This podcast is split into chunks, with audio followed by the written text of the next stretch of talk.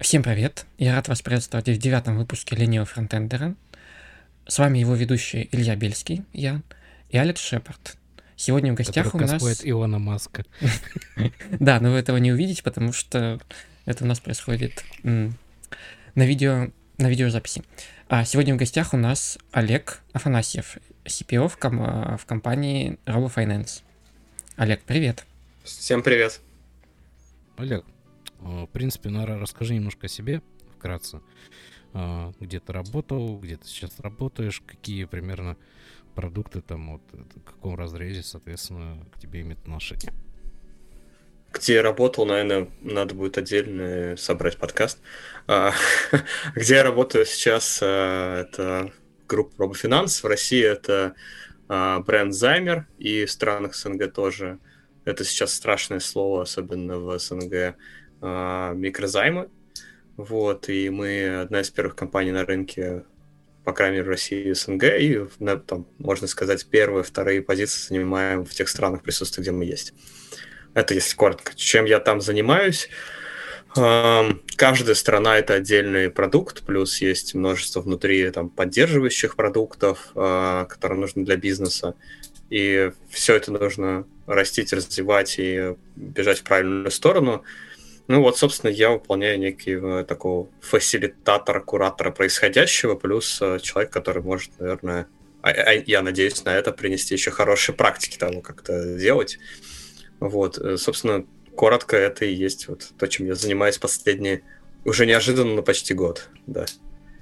Вот, а предыдущие места, если вкратце, наверное, тоже Озон, э, там мы делали с ребятами инвест-площадку. Не очень типичный для Озона продукт в принципе, но это такая одна из кубиков большой экосистемы компании.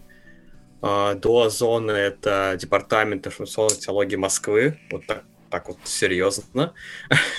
А, и там вообще нетипичная для меня сфера была. Я занимался здравоохранением, как ни странно, автоматизацией здравоохранения города Москвы все, что можно сделать с точки зрения техов, ну там условно IT для вот этой отрасли, э, делалось под присмотром нас. То есть мы там некую курирующую функцию. Плиточка же не имеет отношения к здравоохранению, надеюсь.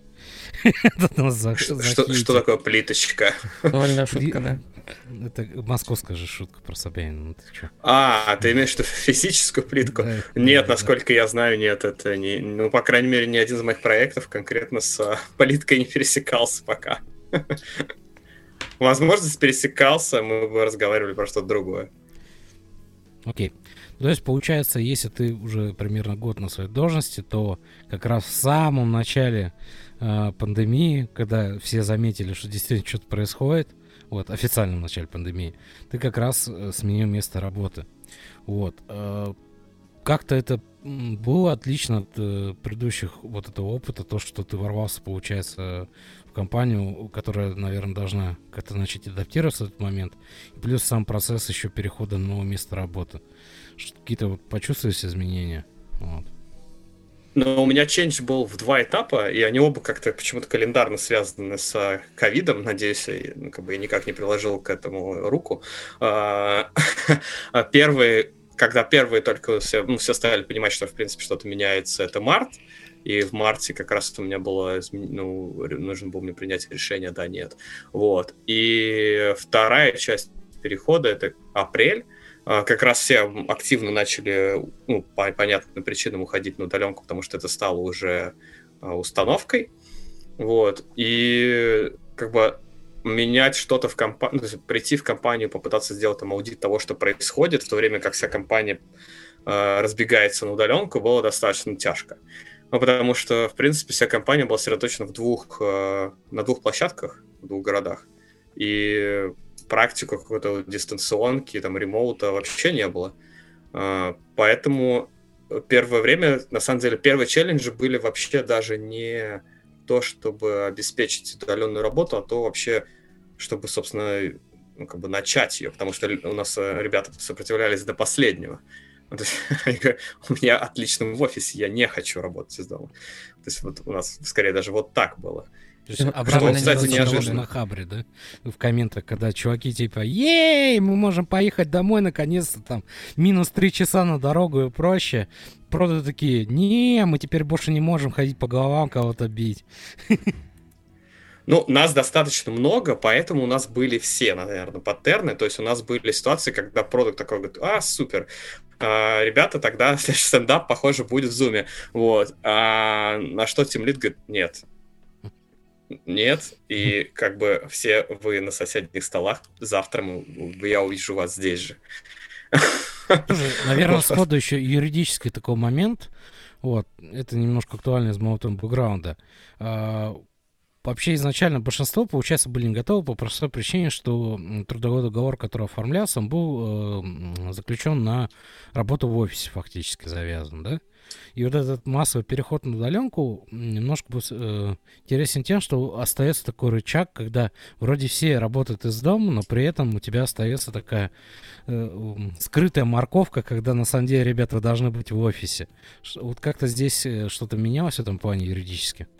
А ты про какую морковь, которая спереди или сзади? Ну, скорее, наверное, сзади в нашем случае. А, ну, да нет, слушай, на самом деле даже те ребята, которые э, сейчас уходят абсолютно, то есть изначально даже выходят к нам на условиях тотальной удаленки, то есть э, их наличие в офисе не обязательно будет никогда, но это зависит от их желаний даже сейчас они условно оформлены как ну, так, на тех же условиях, что и ребята в офисе. Ну, то есть, как бы мы не стали эту черту делать, потому что потому что она ничего нам не дает потому особо. Вдруг обратно потом переписывают, да, договор. Да ну, как бы, в принципе, наверное, основная, основной посыл не в том, чтобы что-то менять, а в том, чтобы не делать, в принципе, какую-то градацию там на касты. Ну, то есть э, для меня все ребята в любом точке сейчас страны, они абсолютно доступны, и неважно, где они работают. То есть у нас есть комбинированные схемы, как это Mail.ru там за последние полгода 10 раз уже публиковал новость, что придумал свой режим работы, вот, э, и каждый раз это комбинированный. ну вот, собственно, мы тоже на комби э, варианте, то есть, э, пожалуйста, хочешь, выходи в офис. Ну, вплоть до того, что, в принципе, если тебе интересно, ты можешь, в принципе, переехать там в город, где есть другой офис, и работать теперь там. И у нас началось интересное движение, потому что наличие офиса в Москве постепенно притягивает ребят в Москву, например. Э, а второе движение в обратную сторону, скорее, э, так как об, ну, два, два больших центра у нас были, это Новосибирск, Кемерово, это примерно рядом, то сейчас ребята условно делать такие рабочие трипы. Ну, то есть поехать, в принципе, вообще в другой регион, э, посмотреть на него, там месяца два пожить, понять, как бы мне интересно здесь или нет, и пойти на следующую локацию. Ну и плюс, как бы мы еще подогрели эту историю, потому что uh, у нас есть такая штука, как перезимовка, мы ее называем, правда, она почему-то весной у нас произошла.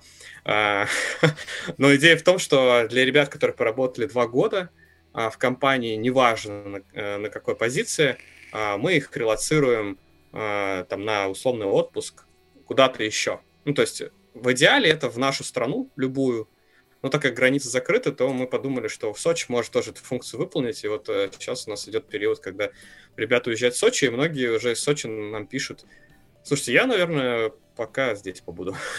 Нет, я тут уже лыжи купил, да, стойку для лыж.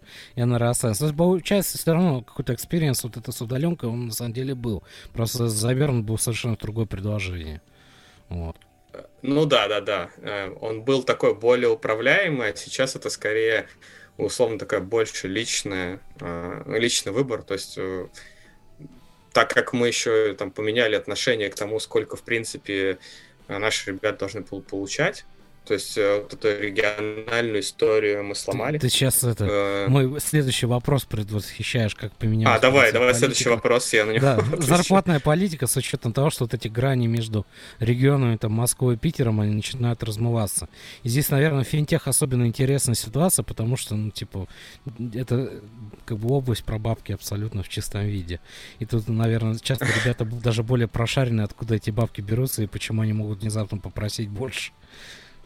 Ну, э, это про деньги, но это не про бесконечные деньги, наверное. вот. А, и как бы, да, но есть специфика, что, в принципе, там мы, например, на, на ревью периодических ребята знают, сколько каждый продукт заработал там до доллара, вот, ну, или, да, в случае там России до рубля или тенге, вот. Э, в случае Поэтому... России оговорочка, да, тенге? Ну, тенге это Казахстан, вот. А, Понятно, да.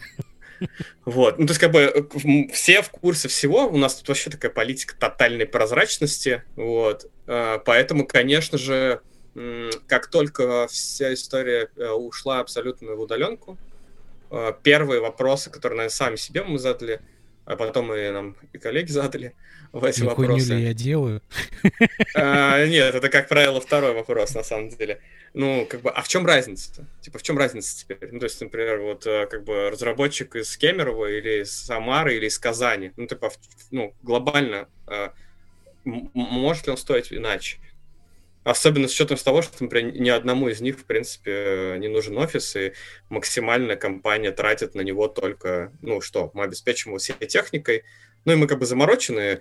Э, если хотите, там мы пришлем вам там, стул, стол, если у вас его нет. Вот, потому что, как Запросов правило... не было там, не знаю, на женщину, которая обслуживает квартиру при этом. Нет, пока нет.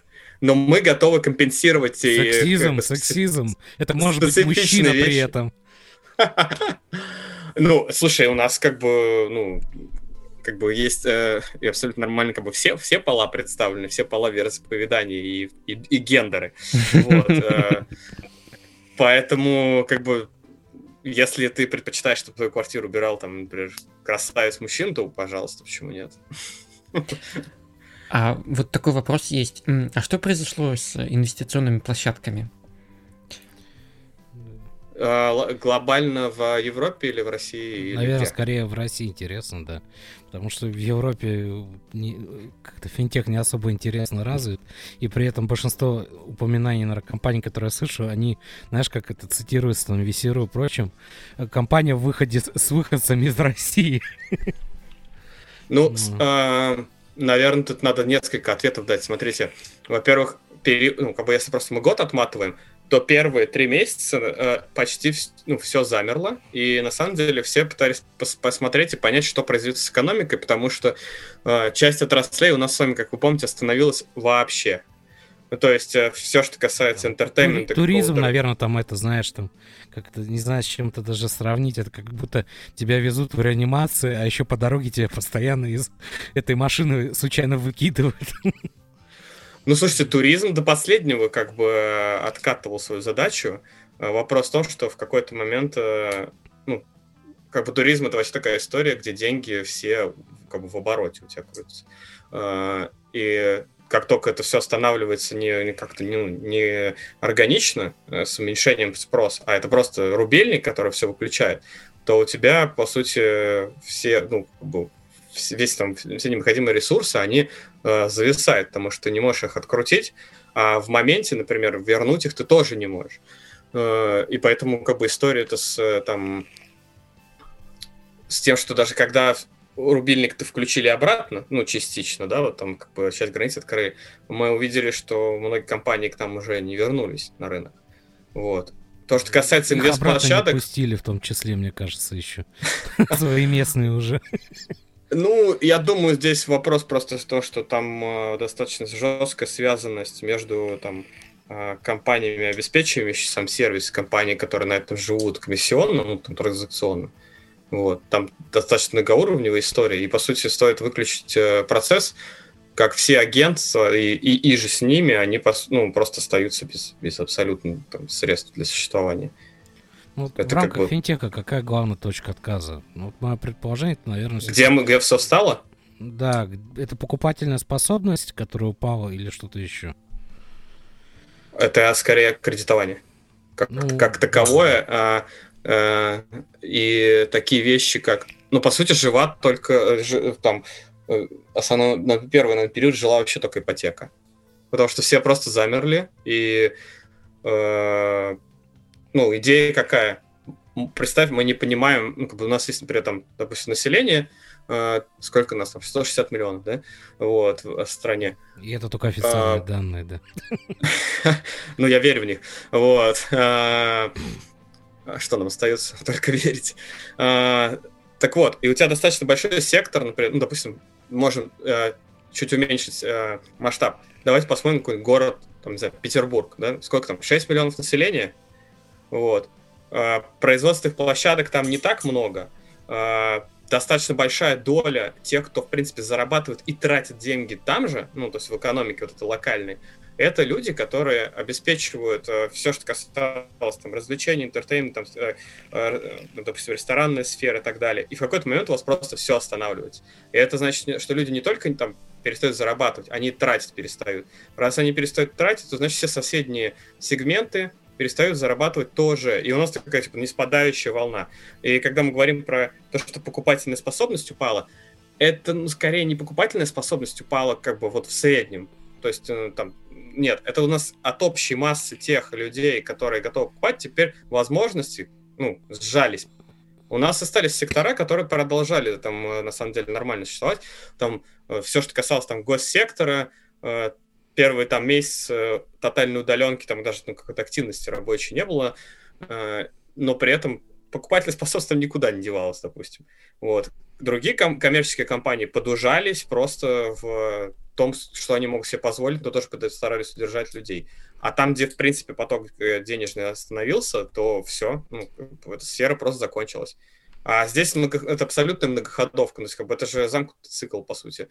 У вас, э, ну, представим себе, закрылся ресторан, э, что, на, на, ну, вот у вас во дворе, закрылась классная кафешка, да, какая-то, все. А, кто перестал, ну, что, что остановилось, в принципе, да?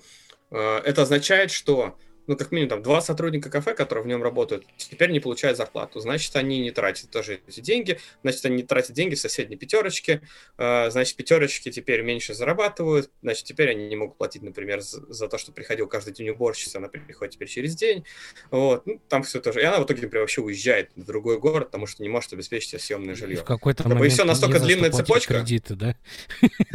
И вот ну тут появляется финтех, да?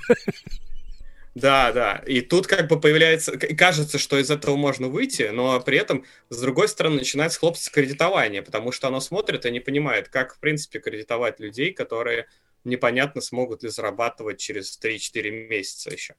Вот. И, соответственно, в этот момент, в принципе, остановилась и потребы, и, ну, если совсем из крупных, да, авто, э, да даже одобрение среди кредитных карт уменьшилось.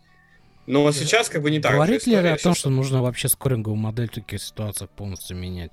Чтобы, например, в случае там кредитования как-то продолжить все равно выдавать, хотя бы, ну, приблизительно попытаться сохранить тот же объем там денег выдаваемых?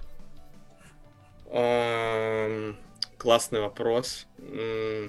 Ну, а как, как ее менять? Ну, то есть, ты, ты же не можешь... Фишка вообще, в принципе, любого скоринга в чем?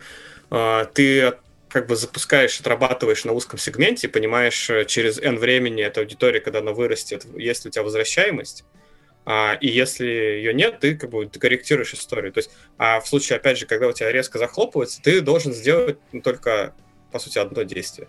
Как ни странно, продолжить примерно столько же выдавать, чтобы понять, как, ну, как бы, началась ли, началась ли у тебя какая-то дефолтность. Но и вот когда ты поймешь, в каких сегментах у тебя начали умирать показатели, вот там ты начинаешь закручивать гайки и менять подход. Слушай, а, а если это кредитование на долгий срок? То есть здесь же, наверное, трудно предположить, что будет на самом деле, когда, допустим, первые там несколько выплат человек может себе позволить или бизнес может себе позволить. В принципе, логично, да? Скорее всего, люди, которые вводят такую ситуацию в кредит, у них все-таки какой-то там жирок, возможно, есть. Хотя, может и нет. Вот. Здесь же трудно распрогнозировать, что будет дальше при этом. Ну, трудно, но опять же, у тебя, если возвращаемость там по условиям не через там год, например, то ты это увидишь. А в противном случае, ну, проще на самом деле, наверное, в какой-то момент закрыть эту воронку и ждать. Но опять же, что будет, если ты закроешь? То есть, почему, как бы, почему нет правильного ответа никогда? Но ты, ты на рынке-то не один, вот, ну, то есть, э, значит, э, к моменту, там, если ситуация не такая патовая, как ты оценил, вот, то тебя подвинут более рисковые ребята. Ну, то есть, они, они-то продолжат работать тоже. И это, кстати, тоже, что и случилось, например, у нас э, в сфере. То есть какой-то, ну, там у нас были э, там э, часть рынков мы подумали, что нужно максимально закрутить э, и работать только с теми, у кого, ну, там, с, с тем сектором клиентов, которые наиболее платежеспособны. И это, по, по сути, привело к тому, что там по вот как бы таком по серой зоне там как бы э, по, по там, среднему, среднему сегменту мы, мы немного потеряли. Ну, как бы потом настигли все обратно. То есть, как бы, условно, те меры, которые мы приняли э, в первые 3-4 месяца ковида, были, наверное, слишком перестраховочными. Но, опять же, правильно, ну, сказать, что это неправильно, нельзя, потому что исход, ну, как бы в тот момент никто не понимал. То есть мы могли, на самом деле, до сих, как бы, если ситуация ухудшилась, мы могли бы, например, с вами до сих пор общаться э, вот в таком формате, просто потому, что другого формата, например, теперь бы вообще не было. Ну, то есть мы могли бы с вами стать, там, фатальная ситуация, когда, сказал, не знаю, 10% населения Земли уже отсутствует, например. Э, и как бы рассуждать, что нет, похоже, решение было правильным. Так а, что... А, у меня вот есть такой вопрос. А я правильно понял, что вы, получается, а, кредитуете в том или ином виде а, людей? Ну, то есть ваша компания, вот RoboFinance. Э, ну, во вполне конкретном виде. Мы а. да, даем деньги. А, это и микрокредиты на короткие сроки, у нас есть инсталменты, то есть, в принципе, мы здесь конкурируем. Ты, поясняй какие-то слова, потому что, ну, если это более-менее в а, теме, да. Илья точно не знает. Да, я вообще не в теме. Вот, ну, давай, втягивайся. Делай стоп-старты такие, когда типа, вот, what the fuck Представим, что мы, короче, на, на, на, в пятом классе на переменке, я вам рассказываю это. Так. А, что такое микрокредит? А, это означает, что это, как правило, небольшие суммы, вот, небольшие, на короткий срок. У каждого, наверное, кстати, разное это определение тоже.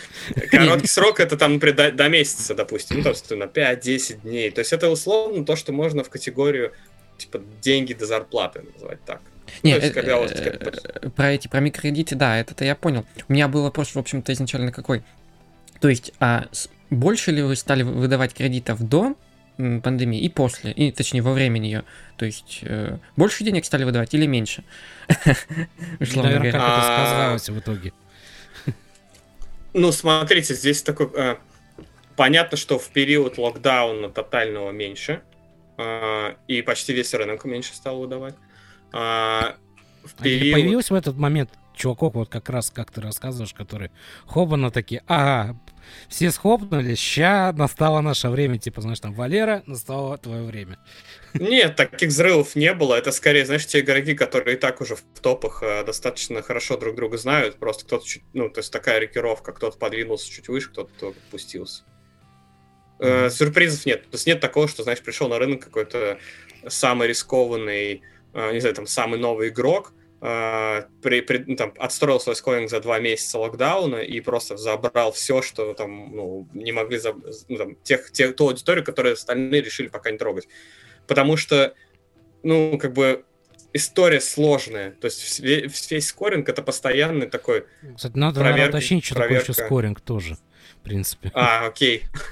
скоринг это банально, то есть э, оценка потребителю совсем по-простому. Если... То есть, условно, каждого из нас можно по куче параметров э, э, опросить, ну, то есть спросить, там, кто вы, чем вы занимаетесь, э, э, что там у вас с вашей кредитной историей, с доходами и так далее. И исходя из этой, из этой массы, я, в принципе, могу э, предположить на основании того, как такие же примерно ребята а, возвращают деньги, которые они брали займ, как вы вернете. Ну и, соответственно, из-за этого вы либо вы границу недост... там, недоступности для вас предложений пересечете, и тогда вы как бы с нами. Либо вы получите, например, отказ, или, например, получите а, более жесткое по условиям предложение. То есть, например, такое, чтобы даже если вы, например, там, какую-то часть платежей мне не вернете, я, в принципе, остаюсь все еще экономически состоятельным. Вот. А, а кто основная аудитория была до, соответственно, пандемии? Ну, опять же, да, и, и после. То есть по- ли она, поменялась ли эта аудитория?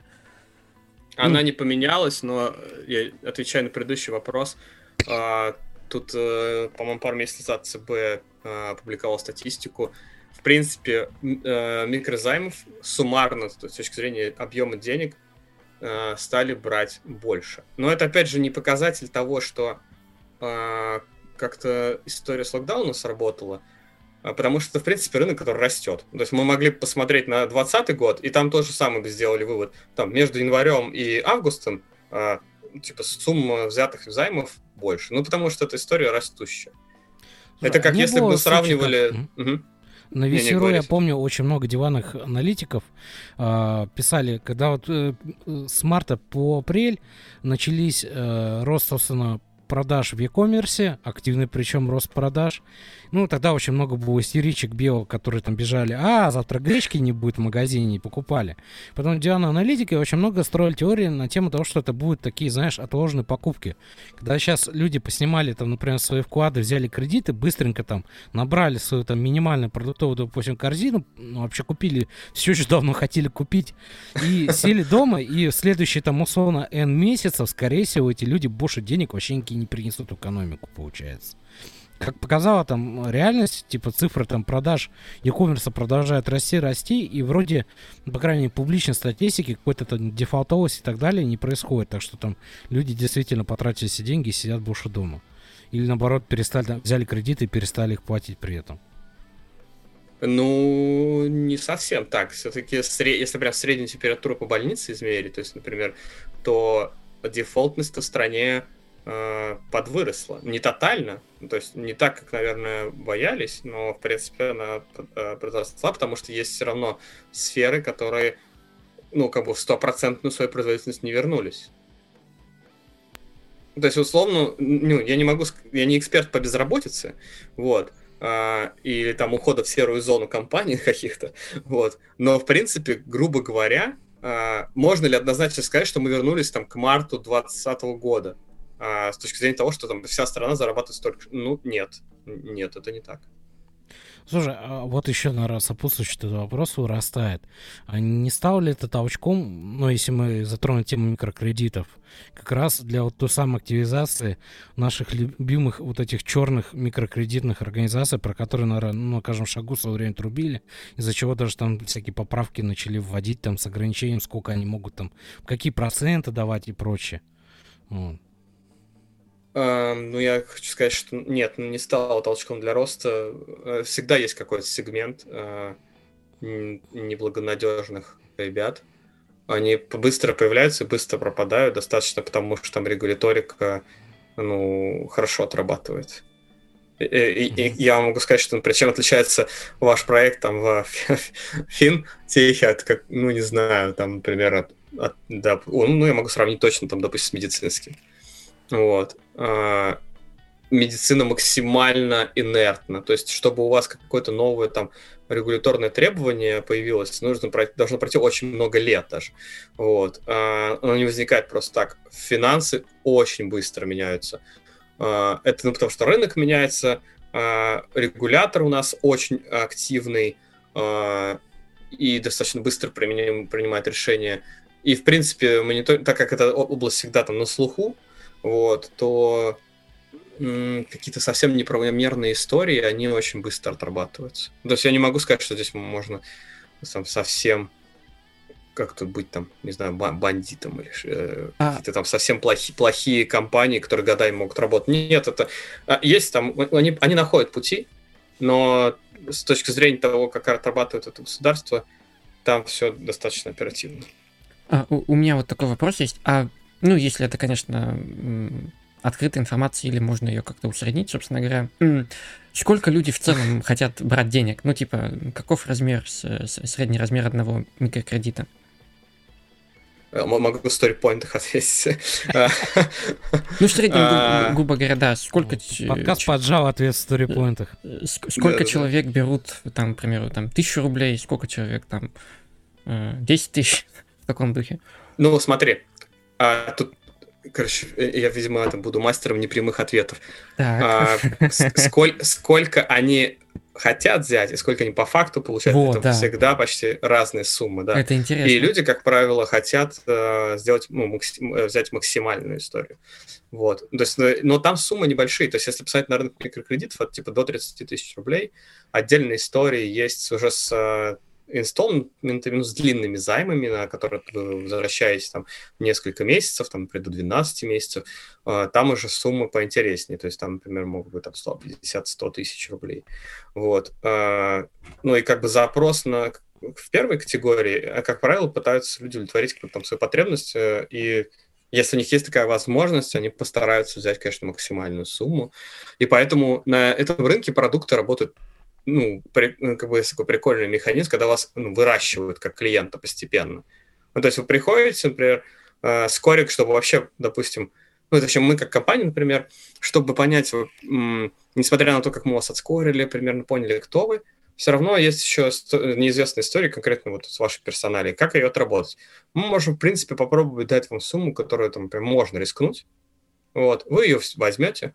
Если вы ее вернете, значит, на, там, за, на следующий, э, на повторный займ мы уже будем готовы, например, вам больше одобрить. Потому что, в принципе, мы, ну, мы видим, что вы, в принципе, надежный плательщик, все хорошо.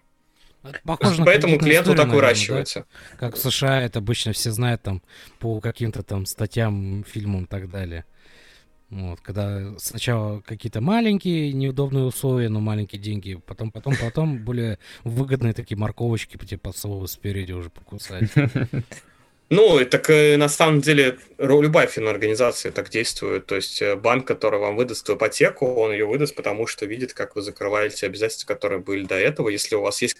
Ну, и даже, например, вам будет легче получить какую-то достаточно большую сумму на длительный период, если у вас до этого есть хорошая история закрытия ну, там, тоже таких же серьезных историй. То есть, например, если вы э, там, выплатили только что автокредит там, за три года, который планировали там, за пять лет закрывать, то, как бы, в принципе, ваш, там, э, ваш рейд в, в этом плане лучше. Вопрос в том, что в каждой компании это, ну, в этом, в этом э, уравнении это один из множества множителей. Вот. Поэтому как бы, его влияние это, ну, у всех может быть по-разному. И вот что получается, допустим, э, из этой истории, что если у человека голый принцип кредитной истории, и он во время пандемии первый раз приходит брать кредит, как к нему относятся? Лучше, хуже? Э, как-то скоринговая модель все равно немножко адаптируется. Вот. Всех секретов раскрыть не могу, но условно лучше бы у него была хоть какая-то кредитная история. То есть, То есть потому что э, мы, ну, в России у нас нет возможности посмотреть ваши реальные э, состояния, обороты. Есть страны, где это возможно, например, допустим, Испания. В Испании вы можете предоставить доступ э, внешней компании, которая посмотрит состояние ваших счетов, операций и сделает вывод. Вот. Но, в принципе, ваш родной банк, в который вы получаете зарплату или храните деньги, он-то про вас все знает. А, и, например, для, для него будет проще, конечно, вас кредитовать, потому что ему не важно, какие у вас были отношения кредитные, там где-то иначе. А внешним компаниям, например, нам, нам, конечно, эта история сложнее. Поэтому лучше бы у вас все-таки была какая-то история. А, и, ну, как бы у большинства потребителей на рынке а, абсолютно чистой кредитной истории не бывает. Ну, то есть э, это должен быть, я не знаю, ну, как бы человек, который только что школу, наверное, закончил, вот, у него еще нету кредитной истории. И то на самом деле у многих уже она есть. Потому что все-таки первый iPhone как-то нужно было купить. Сейчас было обидно кому-то. Ну, простите. Ну, есть, есть. Э, люди сейчас, в принципе, э, наш, наше э, поколение уже точно многие в кредитной истории, только совсем люди по каким-то соображениям э, ее не имеют. А, например, ну, там, ребята до 25 лет, 2, ну, 10 лет назад и сейчас это разные состояния. То есть сейчас они уже активно понимают финансы. Знаешь почему? И, 10 Почему? лет назад iPhone только появился. Э, да, ну то есть как бы экономически просто было бессмысленно. Ну, там... не, не было смысла, да, вообще никакого. Мы сейчас плавно переходим к тому, что Apple придумывали, как заставить всех брать кредиты. Э, ну, просто Apple показали, что есть что-то интереснее, чем просто деньги. Ну да, а, э, У меня есть вопрос, который немножко относит нас к началу скажем Давай. так, беседы. Вот, и ты упоминал, что, получается, сотрудники, условно говоря, ссылались в разные города. Вот, э, во-первых, такой вопрос. В как- Сибирь. В какие города? Ссылались. В Сибирь. Плохое слово ссылались. Отправлялись в командировку, ну пусть будет так. А, во-первых, интересно, в какие города чаще всего вы отправляли сотрудников?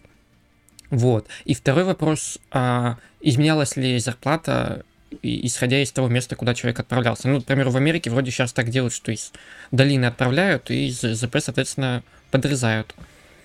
Ну, кстати, на Хабре, вот я тут реклама Хабра нативочка. Да, была хорошая статья на эту тему, где они холивар открыли. То, что, в принципе, в Америке начались обсуждения, какого фига. Я уехал из Сан-Франциско и хочу столько же дальше получать. Ну, типа, компания могла себе позволить платить, пусть он мне дальше, в принципе, платит, как бы, в чем проблема? Ну, больно хитро, И- потому что люди... Да, и параллельный процесс какой произойдет? Если идет отток сейчас из дорогого города в, ну, по стоимости жизни там в менее дорогой, то произойдет перебалансировка. То есть если сейчас весь Сан-Франциско, вся разработка уедет условно в Техас, Техас станет офигительно дорогим. Ну, а мы, собственно, это в России уже видим. Ну, то есть, э, что в прин- у нас обратная миграция это есть. Ну, то есть, до этого просто это происходило не из-за того, что разработчики уезжали по другим причинам, из-за того, что внутренний туризм начал расти. Ну, то есть, так как мы были закрыты, то у нас с вами тоже появились города, которые стали дороже, ну, то есть по уровню жизни. Ты, наверное, А, на так, Сочи отвечаю- намекаешь. Ну да, Сочи, да-да-да. Ну, на Сочи намекаю, конечно. Я думаю, тут даже намекать не надо. Вот. Сейчас, сейчас еще, на самом деле, если эта история продолжится, можем даже не намекая посмотреть, и что произойдет, э, как вырастет э, какой-нибудь Байкал, вот, Алтай, э, ну, ну, это еще там где географически далеко. Ну, я не знаю, ну, может быть, что-то еще. Ну, как- ну, Крым. Здесь можно произнести слово Крым? Ну, конечно же. Ну, Крым, Крым 4 года назад и Крым сейчас, например. Мы просто не говорим, на чьей другое. территории он относится, поэтому можно. Да. А, ну, ге- ну, так, мы то, то с точки зрения географии знаем, где он находится, и этого нам достаточно, да. Ну, то есть Крым тоже это история, которая выросла, потому что, ну, как бы, извините, но там, там экономика раскрутилась. Отвечая на вопрос Ильи, Так. мы не ссылали людей, чтобы, если ребята пусть... А, Нет, а, давайте что-то расскажу исторично. У нас, в принципе, вся разработка достаточно длительное время была сосредоточена в двух городах. от Новосибирска и Кемерово. Ребята там локально живут, там самые большие офисы. А, Когда э, началась история с локдауном, мы, по сути, ребята переместились просто домой. Ну, то есть а, ну, в свои квартиры. Мгм. Вот. Но частично есть э, ребята, которые как бы самостоятельно релацируются. То есть, например, смотрят там, не пожить ли месяц в Казани, например. Вот, Так. не- то есть, вот, это одна история. А, а вторая, которую я рассказал про перезимовку, это скорее а, условно оплачиваемый отпуск от компании в каком-то классном, комфортном месте. Ну, вот, например, сейчас это Сочи. Это, то есть, там людей мы не просим работать. Это скорее отдых от компании. Но А, есть ребята, отпуск- которые отпуск, говорят, Получается. да, да, да, да, да. Но есть ребята, которые говорят, слушайте, я как бы у меня там сейчас все горит на продукте. Я как бы и в Сочи хочу, и при этом и при этом буду работать. И никто не против. вот, и, как правило, никто не против. Это круто. Ну, это так, э, как бы... Но мы объясняем, что, слушай, давай честно, может, лучше просто пять дней покатаешься на борде, вот, чем делать стендапы из номера. Э, И как бы большинство выбирают борде. Ну да, это логично. Да, Когда достанет это обратно, это, не знаю, индустрия перевернется в гробу, наверное. Когда внезапно все Ну, по-стахановски будут отвечать на это. Нет, Да, или ну, или так- мы просто так- будем врать, отвечая на этот вопрос. Ну, просто вы будете на стендапах э, на борде, давайте честно. Вот. Говорить, да, там вчерашние вещи закрыл. Меня, кстати, блокирует эта штука. А, извините, мой подъемник. И все. Вот, А, так а- что... а как это с точки зрения документов? Ну, то есть вот у нас вроде, соответственно, оплачиваемый отпуск, сколько там, 30 дней, а вы, получается, в счет него или даете как бы новый, получается, отпуск? Как это счет него, но при этом мы закрываем все, что касается перелетов, проживания. О, круто, круто. Ну, то есть, условно, э, представь себе, допустим, э, там проходит э, Илья, полгода, по-моему, такой уже забыл, что это... Илья загорелся? Подкаст такой, так, так, так, а что там дальше по списку происходит? Финтех, не финтех, уже без разницы. Давай рассказывай. Да не, просто, да, не просто. Ну, там, допустим, ты говоришь, я там, там пора, пора отдохнуть, да? Вот. Мы говорим, Илья, слушай, ты как бы из тех ребят, то, кого мы готовы сейчас отправить на перезимовку, выбирай куда. Ну, то есть, например, представь, что локдауна нет. Мы говорим тебе, э, давай посмотрим, есть Испания, Филиппины, Вьетнам, Индонезия, Индия, э, Казахстан, вот, и, и еще огромная Россия, где тоже куча мест, вот. Ну, и мы как Кемерово. бы стараемся пачками сосредо- сосредотачивать. То есть, например, э, и ты говоришь, блин, я бы очень хотел на Филиппины. Вот. Ну, мы находим время, когда это будет. Вот, договариваемся с тобой. Э, условно, оплачиваем тебе перелет, проживание. Вот, и ты в Филиппинах. Ну, это очень крутой подход э, к сотрудникам, прям классно. Вот. Раз мы затронули такой список азиатских стран, ну я точно знаю, что как бы Робфинанс представлен в азиатских странах. Расскажи вообще, что там произошло в этот момент. То есть, а э... там, да, окей. Да. Там до сих пор есть страны с жестким локдауном, типа Вьетнама. Э, там максимально, наверное, экономика встала там, где э, нету социального, социальной поддержки государства. Э, это, например, Индия. Ее не то чтобы там нет, она просто не особо-то сильно развита. Вот так.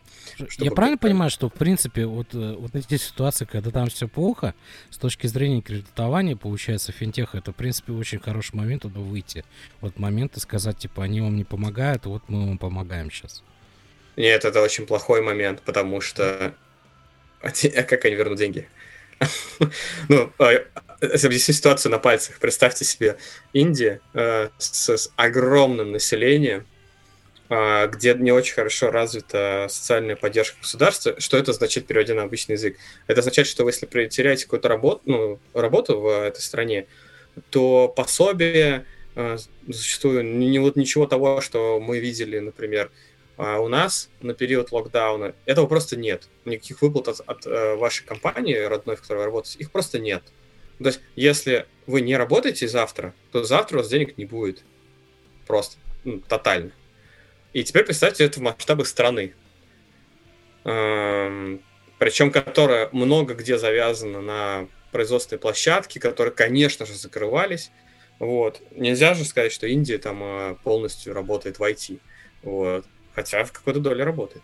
И у вас страна просто... Саппорте, да? Да, да, Ну, у вас, у вас страна просто останавливается. А, ну, все. И выйти в этот момент, например, сказать, там, бабки, налетай. Вот. Достаточно самоубийственно, потому что если там ситуация не выровняется, и они не начнут работать, и не начнут зарабатывать, то эти деньги ты никогда не увидишь. То есть ты можешь просто их, в принципе, сразу сжечь. Вот ну вот как бы в части стран э, мы там прям очень аккуратны были, да. А, и там наши конкуренты по рынку тоже. А, э, тотальные локдауны, когда останавливается все, это, это даже выглядит не так, как в России. Ну, то есть э, там Филиппины, например, там локдаун... У нас была история с пропусками, как помните, да? Ну, там в разных регионах по-разному, но она все-таки была.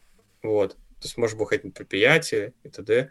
А, в Филиппинах, например, ты мог перемещаться только в рамках своего там, рай... Э, там, микрорайона, то есть, например, там вокруг двора, а, ходить в ближайший магазин только, и если у тебя в этом магазине есть только, не знаю, там, только доширак, то привет, как бы ближайшие полтора месяца ты будешь есть только это.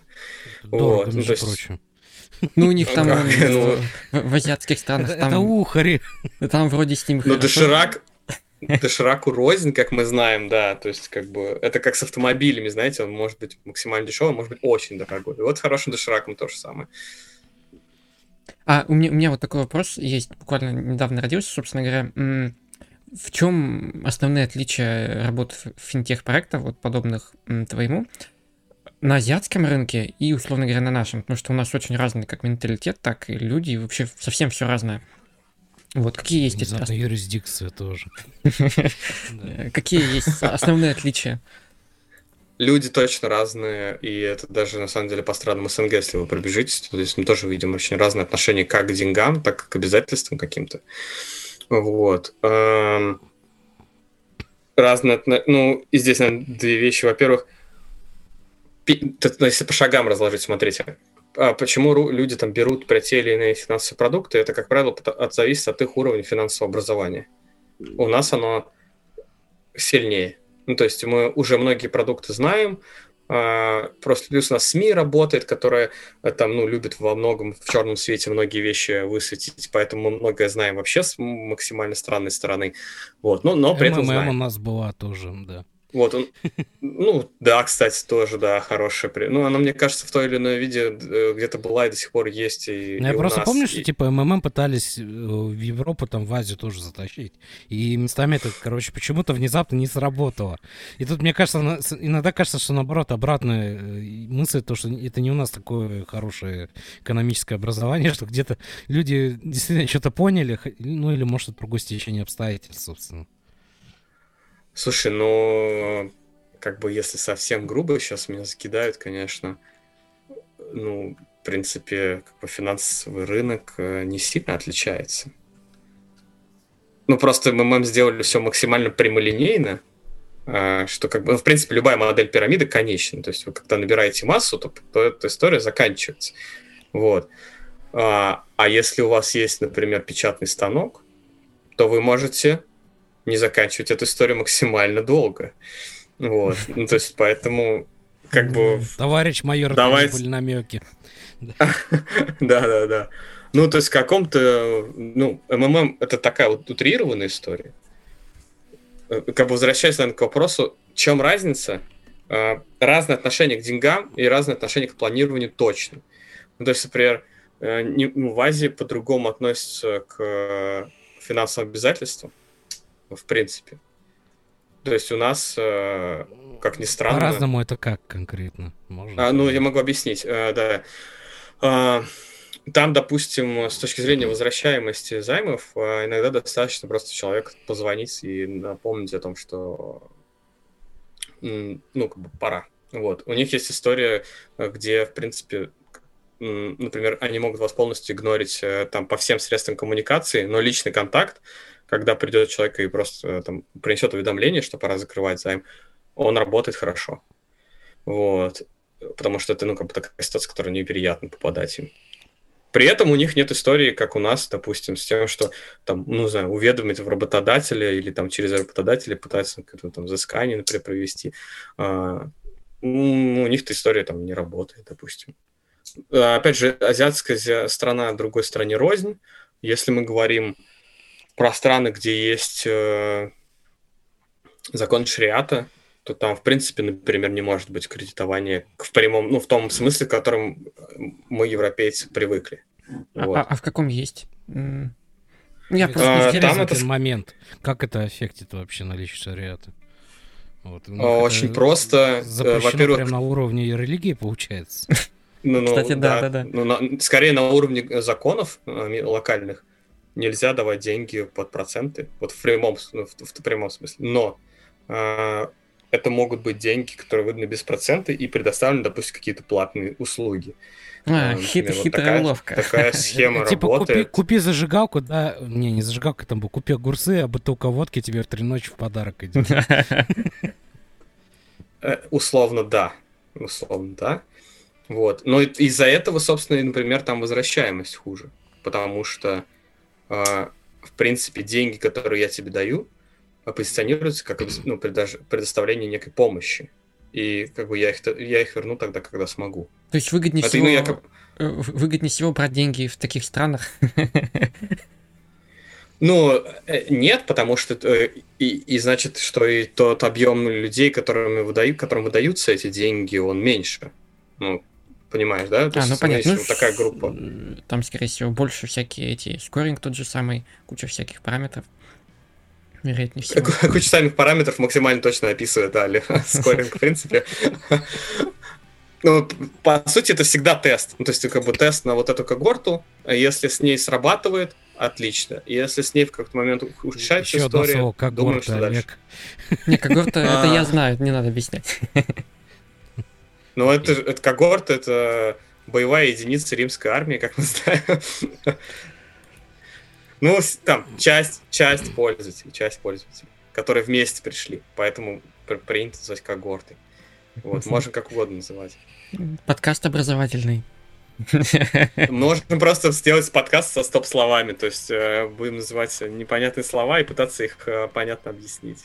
Знаешь, это шоу, идея для шоу, там, угадайте, что это значит, там, ведущий продукт, который там общается с разработчиками и говорит им слова, да, они придумают. Да, да, про продукт бинго такое можно это, сделать. Это как мимасики, которые в интернете все то, что англицизмы, программисты и целом айтишники общаются с англицизмами, и в целом можно предложение сказать, не сказав ни одного русского слова, по факту. Мы немножко, конечно, ушли от темы. Но, да, но, и возвращай, Возвращаясь к Азии, да. А что, вот. а что в финтехе произошло и с локдауном, мы вообще на самом деле ничего не сказали. Да нас, э, потому что, в, в, если ответить на этот вопрос, то тотально, кроме того, что все немножко, ну немножко, ладно, что на первые три месяца экономика замерла и смотрели, что будет с ней дальше, Э, и немножко пересортировались те финпродукты, которые есть на рынке сейчас, э, глобально ничего не изменилось. Ну, то есть новые, новые какие-то игроки, например, в России не взлетели за это время. Э, то есть, например, как, такого хайпа, как, например, вокруг e-commerce, в финтехе не произошло. То есть нет, нет такого, что там какой-то банк за именно там, в основном за счет, допустим, ситуации там, с локдауном или вокруг ковида, как-то интересно изменил свою позицию на рынке. Ну, то есть, э, по факту, в финтехе, ну, из... ничего такого не взорвалось. Вот такого прям э, больш... большого нового взрыва не произошло. Изменилось скорее вот это послевкусие после локдауна, когда часть продуктов просто, ну, стали меньше предлагаться. Ну, то есть объективно банки меньше кредитуют. Вот просто. Причем вообще все. Физлиц, юрлиц, то есть маленькие компании особенно, им стало сложнее получать э, небольшие вот такие инвестиции для того, чтобы влить в бизнес сейчас. Слушай, вот на фоне этого вот у нас наконец прошлого года пришелся бум фактически выдачи ипотек на самом деле. Наверное, за счет того, что там государство предложило всякие программы, когда мы там компенсируем вам там условия и так далее. Оно как-то вообще заэффектило коммерческий проект, или это получилась вся история вокруг застройщиков, государственных органов там и, соответственно, тех, кто хотел залезть в ипотеку? Я ничего не могу сказать про э, строительство ипотеку. Очень далек от нее, максимально далек, к сожалению. Но не, не было ли у вас волны обращений, которые состоят за тем, что люди внезапно, там, не знаю, не хватало им денег на то, чтобы квартиры там докупить и прочее, они полезли за кредитом? Нет, у нас же очень маленькие суммы. Я думаю, пока нельзя будет купить квартиру за 30 тысяч рублей, этого бума мы не увидим. 30 тысяч не хватает, знаешь, может быть такое, ну хотя да. Ну то есть э, вряд ли кто-то, да-да-да, кто-то говорит, э, покупает там недвижимость в Туле, не знаю, за 2 миллиона рублей, и говорит, ребят, как раз не хватает а, чуть-чуть, поэтому возьму, возьму, пожалуй, примерно 500 микрозаймов от всех только компаний, которые возможно. И, и нормально вытяну историю. Мне сама смешно, почему-то эта история не кажется, знаешь, там, шибко невероятной. Потому что вот всплывает все равно эта ситуация, когда чувак пошел, 10 займов взял по чуть-чуть, и хобана у него там уже на первый взнос, например, хватает там в условность где-нибудь э, в небольшом городке Сибири, например, себе квартирку оформить уже.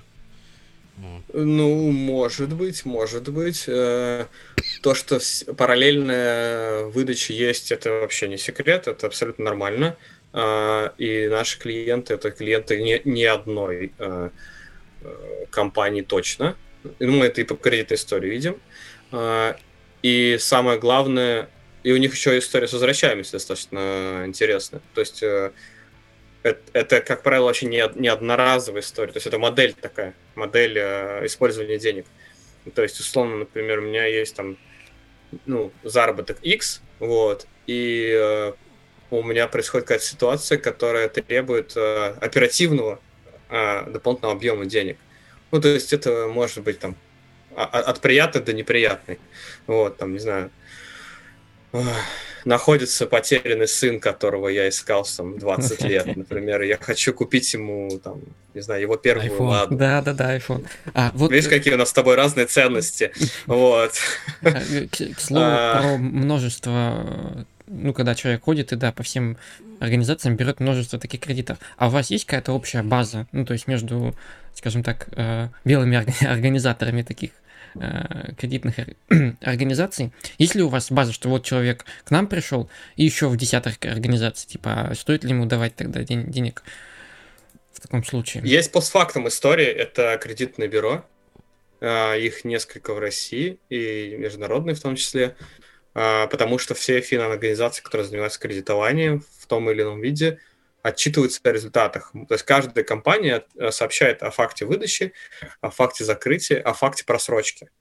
То есть тем самым, например, вы можете взять тот самый пресловутый кредит на iPhone, э, не, там, вернуть его с опозданием или, например, уйти абсолютно в тотальную просрочку, и эта история станет публичной для всех таких же финансовых организаций. То есть следующий iPhone в кредит вам будет взять гораздо сложнее.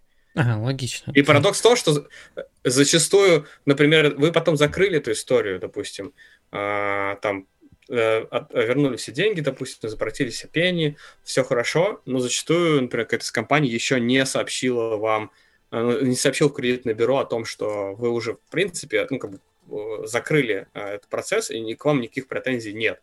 То есть все нормально. Но вот сам факт просрочки – это максимально нежелательная история, потому что даже в таком закрытом уже состоянии э, некоторое время там кредитное бюро еще может отдавать о вас состояние, что вы все-таки просроченник. Это будет очень-очень сильно мешать.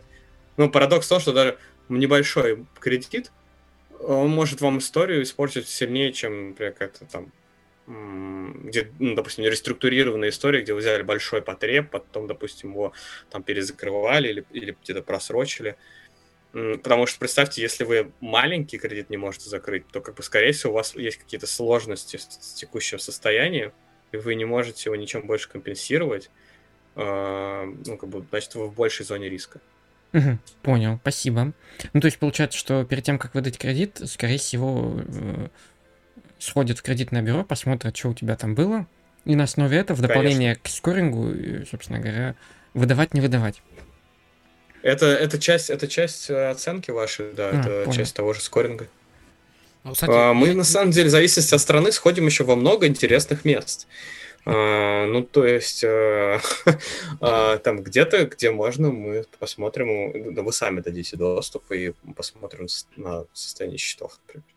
А, да, мы еще посмотрим, как часто вы к нам приходили, и там, например, нет, нет ли у нас ребят, которые ровно с теми же параметрами приходил недавно, потому что вы вообще, может быть, фродер.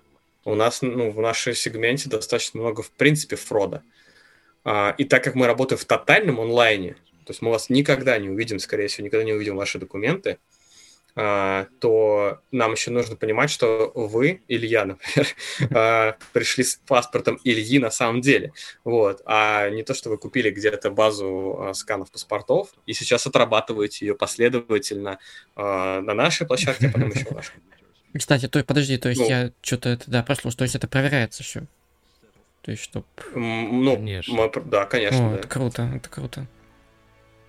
А, а, слушай, здесь много способов. Вот э, банально, например, э, допустим, подозрительных э, клиентов мы где-то фотоверифицируем, то есть, например, мы актуальные на сегодня фотографии забираем. Где-то есть даже истории, когда это онлайн, то есть мы, например, созваниваемся с тобой, просим про проговорить некоторые ключевые вещи, которые уже должны про тебя знать, и mm-hmm. которые ты тоже должен знать. Вот, смотрим, насколько ты адекватно на них отвечаешь. То есть здесь так еще немножко такой, знаешь, психолог... социальной инженерии психологии через дефис. Вот, потому что, может, тебя там за заставили взять, например, оформить заявку на кредит. Я, догадываюсь, что Ильи просто еще параллельно, знаешь, вот это разрыв идет с реальностью, потому что если смотреть, как СМИ все преподносят, да, то у нас там бум а, просто мошенничества на уровне микрокредитных организаций происходит. Когда там с левыми паспортами идут и прочее. И, в принципе, из того, что я вижу, что СМИ общий посыл такой, что, типа, микрокредит это зло, и очень много фрода с обеих сторон при этом там происходит. Вот. И вот все новые законопроект, который там преподносится в этой сфере, они тоже закручивают, в принципе, гайки с обеих сторон точно так же. Слушай, ну все в какой-то мере можно назвать и добром, и злом. А, там, не знаю, а, потребительский кредит это добро или зло? Есть... Ну, это как посмотреть, это очень такое. Да, да, тут знаешь, такая софистика начнется. Ну, механизм работает в этой в экономике, потому что значит, что другой механизм не закрывает эту потребность. Вот и все. Ну, то есть люди приходят э, в историю с микрозаймами, значит, потому что в текущем своем состоянии они по какой-то причине не могут другим предложением воспользоваться. Причем я не могу сказать, какое, значит, предложение, что есть предложение, которое лучше или которое хуже. Просто, ну, вот сейчас э, он эту историю закрывает. Ну, то есть, например, э, не знаю, там человек, который попал, к сожалению, например, там в автомобильную аварию э, сейчас, и у него, например, сейчас нету свободных средств, чтобы там, допустим, как-то это урегулировать, вопрос, или, например, у него там проблемы были, например, со страховкой или что-то, да, сейчас там ему нужно как-то оперативно, допустим, где-то найти какое-то вливание денег, каким путями он пойдет. Ну, вот как и любой э, человек, то есть, допустим, он, он посмотрит состояние своей кредитной карты на сегодня, да, и, скорее всего, там, перв...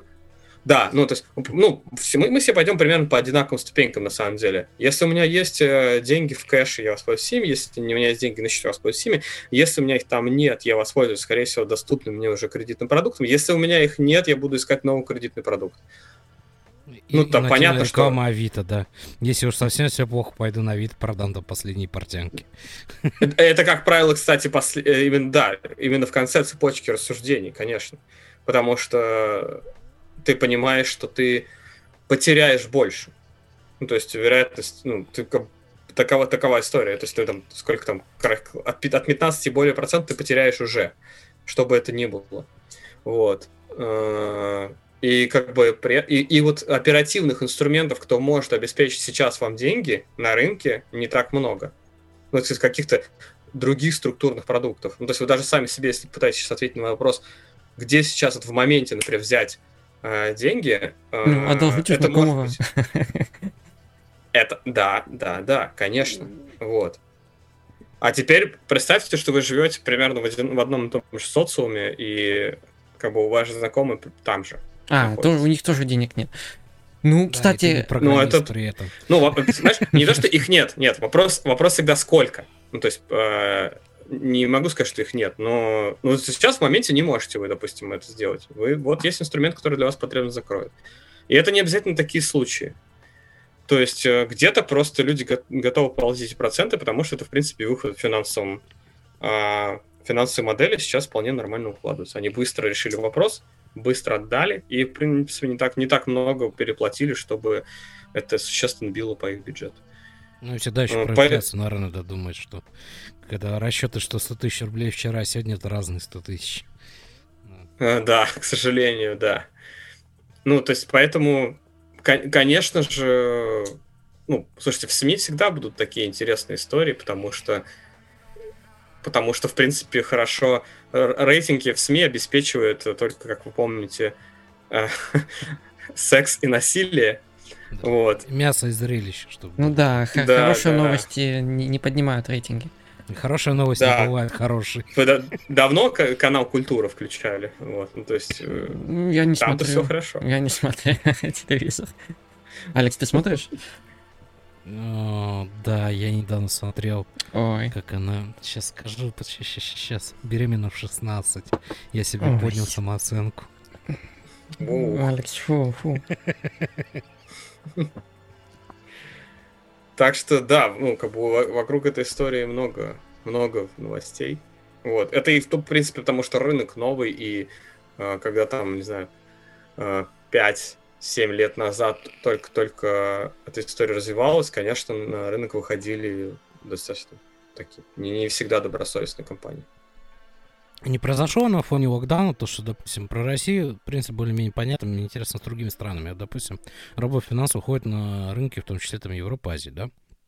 Не, было такого, что вот за счет локдауна активизировались, в принципе, местные какие-то компании. Ну, то есть, наверное, самый яркий это пример был Берлин, потому что, в принципе, сейчас такая финтех-мекка считается в Европе. Uh-huh. И когда какие-то сторонние продукты, которые с других стран приходят, и они либо теснятся, там толкаются, либо даже, в принципе, на фоне каких-то изменений в самой стране, связанных как раз с локдауном, позволяет только местному бизнесу работать на этом рынке.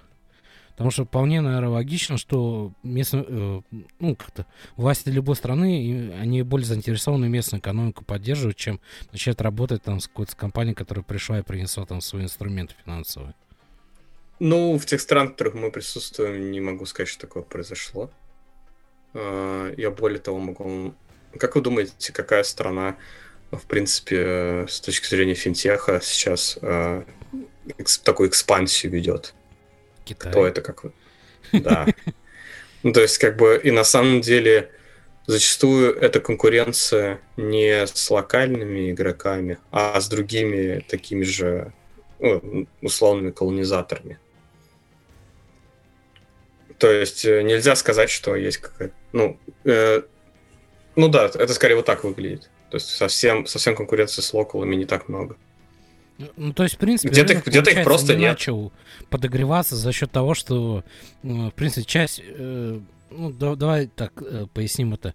Что, в принципе, очень, экономика многих стран завязана на экспорт и импорт. И во время локдауна, ну, можно понимать, что экспорт и импорт э, где-то вообще схлопнулся, где-то находится в печальном состоянии, особенно потому что в той же самой Европе это завязано на цепочку транспортную, которая нужна для производства чего-либо.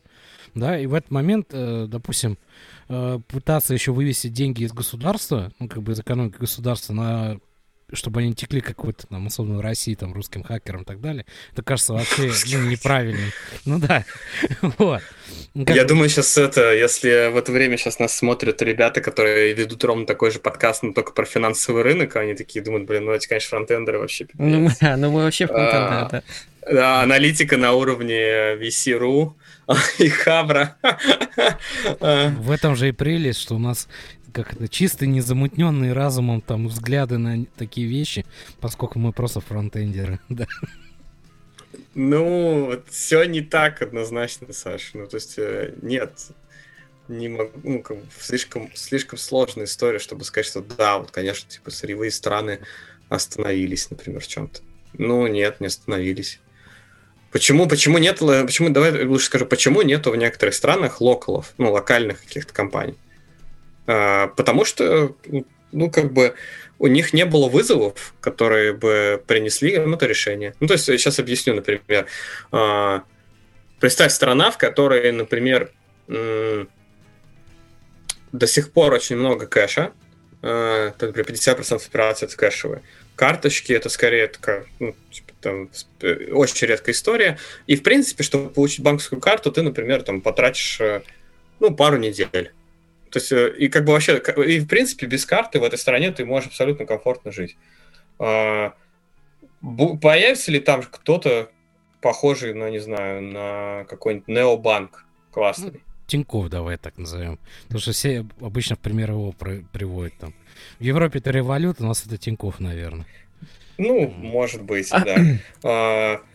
Особенно вопрос в том, появится ли он благодаря какой-то локальной компании, которые так сидели, выдавали, допустим, карточки по там, 3-4 недели, э, видишь, что не особо у него спроса, и как бы какова вероятность, что они такие придут и взорвут, э, скажут, все, короче, необанк. У меня здесь есть контрпример.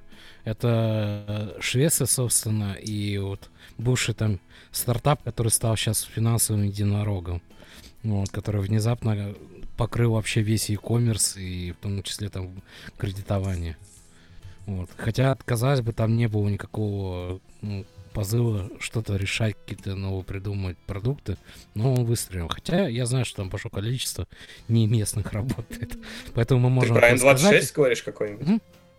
Ты про N26 говоришь? Я карму имею в виду. А, не карму, а. кварна. Вот. Наверное, собашу сейчас э, шведский, собственно, финтех единорог, вот, который в Европу хочет экспансию тоже провести. Ну, это вот. совсем другая история, слушай, это как если бы, э, ну, не знаю, там, 10 лет назад, как масштабировалась компания Kiwi, например, в страны СНГ, вот.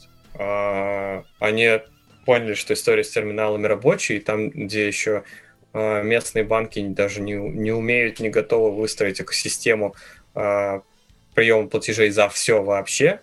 Киви это сделал быстро, э, и масштабировались в соседние страны даже так же максимально быстро и стали почти ну, единственными.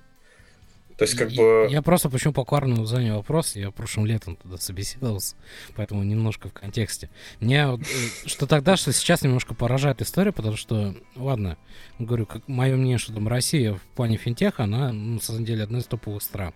Потому что у нас внезапно все на дрожжах прям активно прорабатывается. Куча новых идей, куча новых решений. Меня до сих пор вызывает недоумение, почему в некоторых странах Европы, там, и отчасти Азии, и моей любимой Японии, до сих пор нету продуктов, хотя бы ну, приблизительно, которые растут в ту же сторону, что и в нашей стране, например. Вот. Хотя, казалось Например, бы, чего там нет, допустим? Ну, удобство работы, допустим, с карточками. То есть, э, как у нас сейчас выдача карты, да, происходит? То есть, я могу на сайте оставить там заявку, мне на следующий день курьер привезет эту карточку, она будет уже работоспособной, вот, и мне не нужно 100-500 там бумажек заполнять и так далее, это все будет ну, минимально по времени сделано. Вот. И условно там за день, за два меня подключают уже в банковской системе. Там удаленно я могу работодателя попросить взять еще, чтобы мне зарплату туда перевели, как бы просто отправив там скан там какой-то бумажки. Опять же в электронном виде все это заполнив. Я не могу сказать за рынок Японии, почему там этого нет или есть ли оно там. Но, например, знаешь, там почему нету там супер онлайн э, карточек э, в Китае? Почему? Так в Китае А же зачем? чё- Они там не нужны. Там, да, в Китае же Ой, все через этот, через этот э, Вичат. Ну, у них У все И, и причем, не, и, и причем не все, не все. Есть еще там и Alipay, и еще много всего. То есть там вообще все не, не это.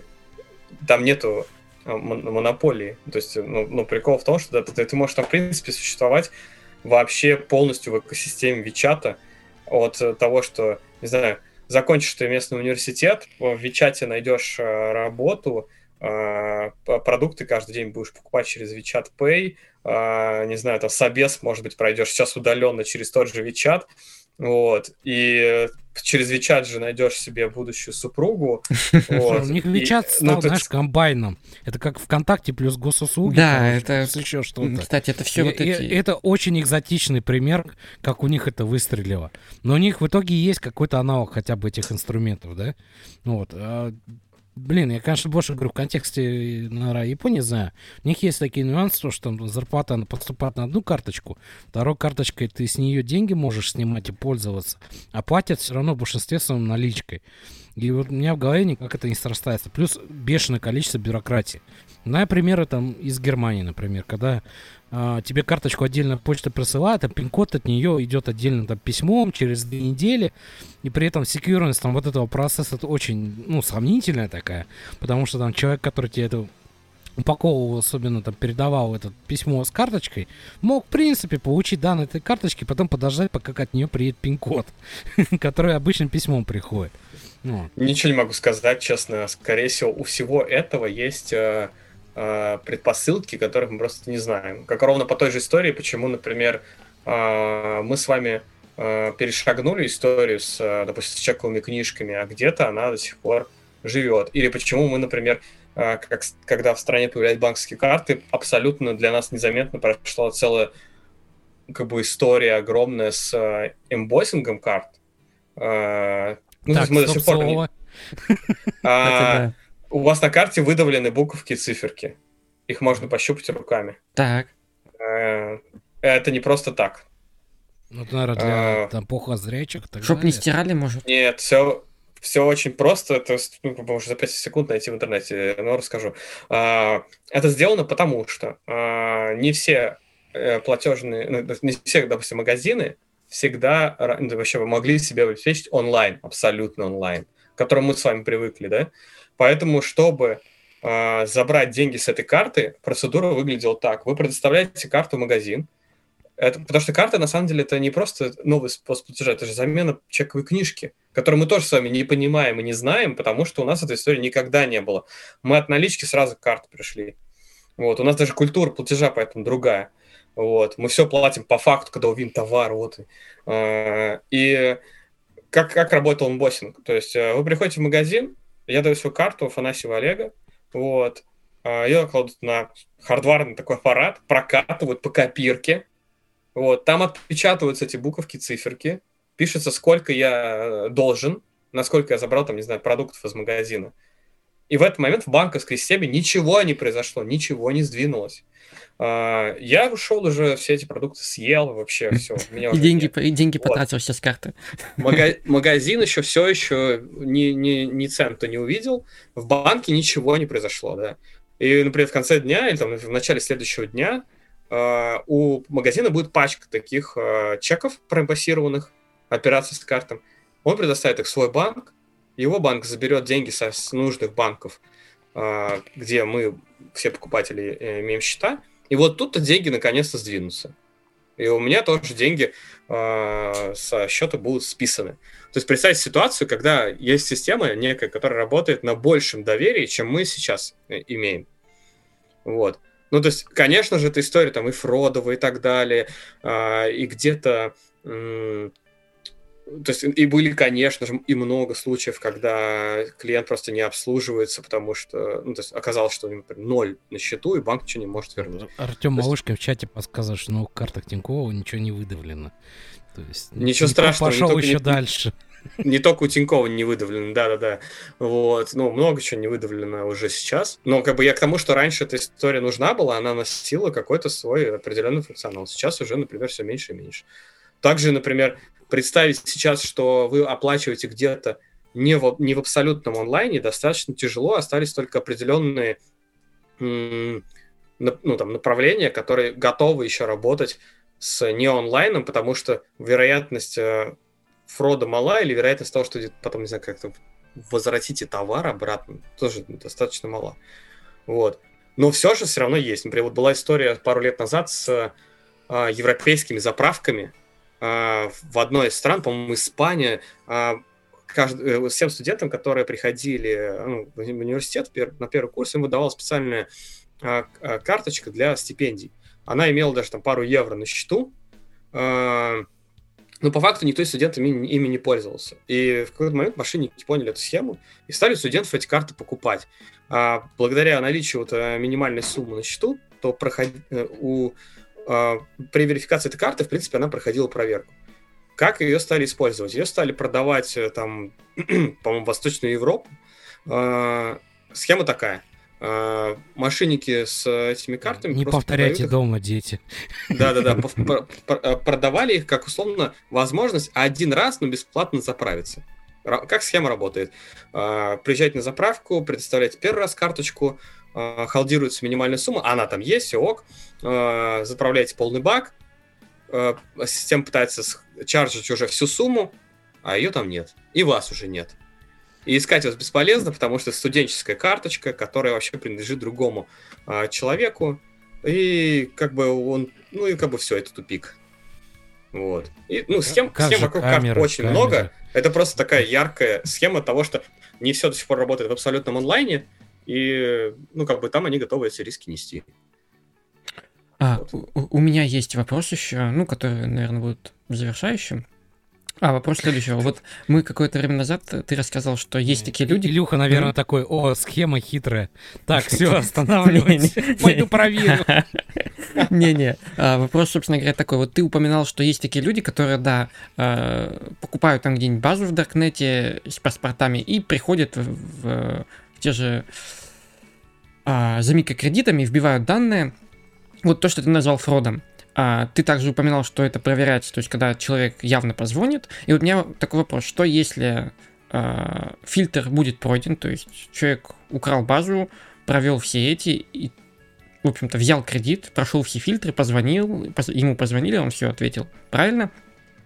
И потом человек обнаруживает, на которого взяли кредит, что это, собственно говоря, что он взял кредит. А он идет, собственно говоря, вот к вам и говорит, типа, это не я, как, как, как это происходит? Ну, типа, как вы на такое смотрите? Как решаете? И бывало ли такое вообще? Короче, мы превратимся все-таки в телевизор сегодня, да? Ну, мне а, интересно. Окей. Окей. А, слушай, отрабатываем, смотрим, потому что даже иногда не я, можно сказать, на самом деле, тот, кто прав. Ну вот да, это, да, вот и от этого сложнее. Есть, есть у нас процедуры, которые как бы позволяют э, и перепроверить лишний раз, и, ну и смотрим, как мы можем э, там некое, ну, там, допустим, этот долг переструктурировать, подумать, как его закрывать. Это очень-очень индивидуальная история. Нельзя сказать, что, например, если ты скажешь волшебное слово, то все, ты типа ничего не будешь домике. Ну, главное, чтобы процедура была, и чтобы она более-менее работала. Вот это просто и- и- интересно. Ну, я так Процедура понял, была и есть, и она как бы работает, и она скорее индивидуальна для каждой компании, поэтому я там про за весь рынок не могу сказать. Вот, но, конечно, мы такие вещи отрабатываем. Слушай, мы как бы одна из первых компаний на рынке, у нас максимальная аудитория для этого рынка, А, значит, все, все самые необычные кейсы мы, мы знаем.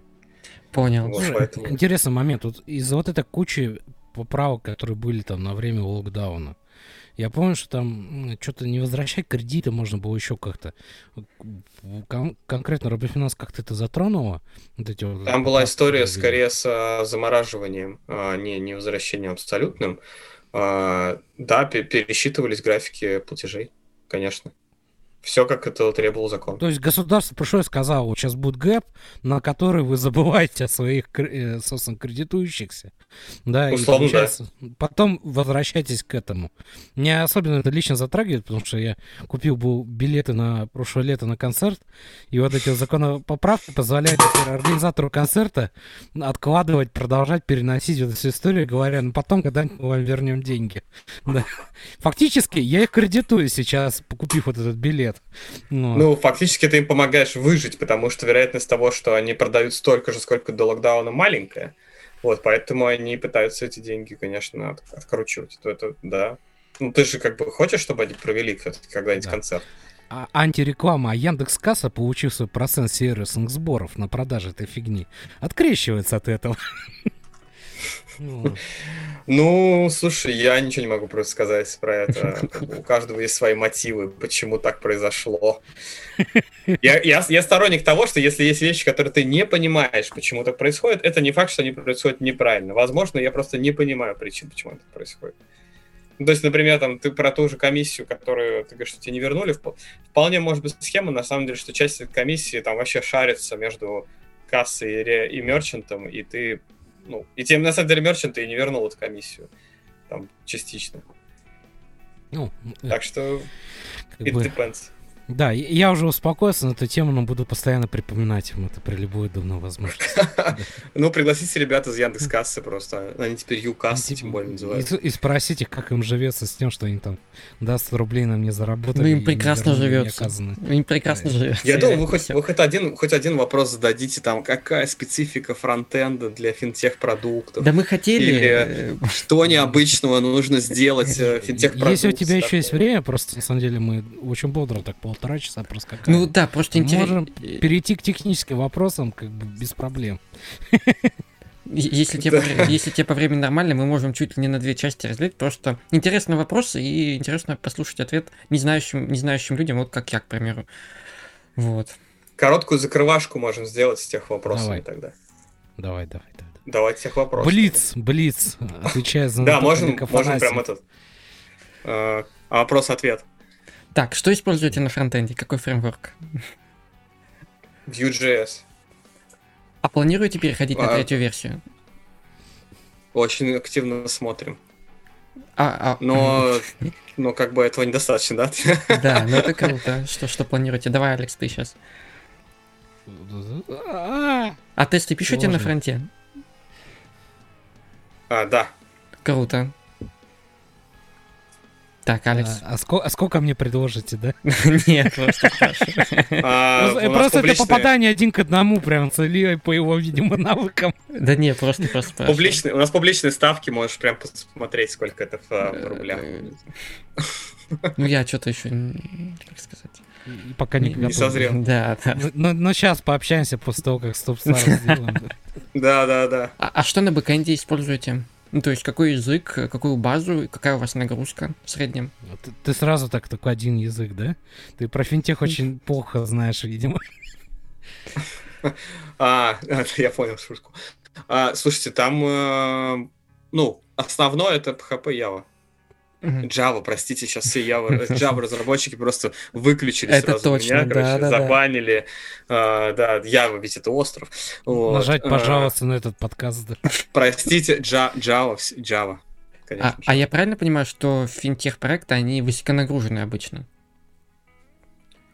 Ну, то есть... ну, как бы, слушай, все с большой аудиторией высоконагруженное, ну, то есть э, там, но у нас есть процессы, которые достаточно сложные. Все, что касается, в принципе, например, там, э, в тех странах, где возможны рекуррентные платежи, то есть автоматические списания, это, в принципе, достаточно сложный процесс, потому что это не одноразовая история, там есть э, некая там, политика списаний, вот, и это очень много транзакций одномоментно, поэтому да. Угу, понял. То есть точечный на хавот все равно будет присутствовать. Ну, условно, например, мы знаем, что вся страна получает деньги примерно там одинаково, и как бы интереснее, конечно, рекуррентное списание привязать к этим датам, а это означает, что нужно не размазывать это все. Ну, можно же нагрузку, в принципе, размазать там при на месяц, и она будет не такой. Ну, тогда и как бы собираемость денег у вас будет не такая. А вот поэтому... тогда следующий вопрос, который вытекает, собственно говоря, из нагрузки. А как много у вас вот пользователей конкретно в вашем проекте? Ну, можно конкретно цифры не называть, просто там в целом там очень много-много. Порядок. Да, порядок. Наверное, уже. Порядок — это мерится миллионами. Если круто, это... круто. Смотри, смотри, точно хочешь на собеседование? Да. Нет, нет, нет. Я просто Просто уточняю. На, на самом деле из этого вытекает, наверное, обратно, да, если в финтехе нет высокой нагрузки, это мертвый проект. Ну, он, он может быть только, только... Да, либо он какую-то суперспецифичную сферу обслуживает. То есть, допустим, э, там можно писать там, на мой инвест, с которым э, я работал. Я не могу сказать, что, сказать, что там был какой-то high-load, вот, но это потому, что он жил в воронке партнеров Озона, а их, в принципе, ну, не миллионы. Вот. Но как бы означает ли это, что там нет денег? Нет, не означает. Ну, то есть, поэтому... Ну, конечно, классно, когда вы можете что-то миллионами считать. Это, Но при этом мертвый проект подтверждается.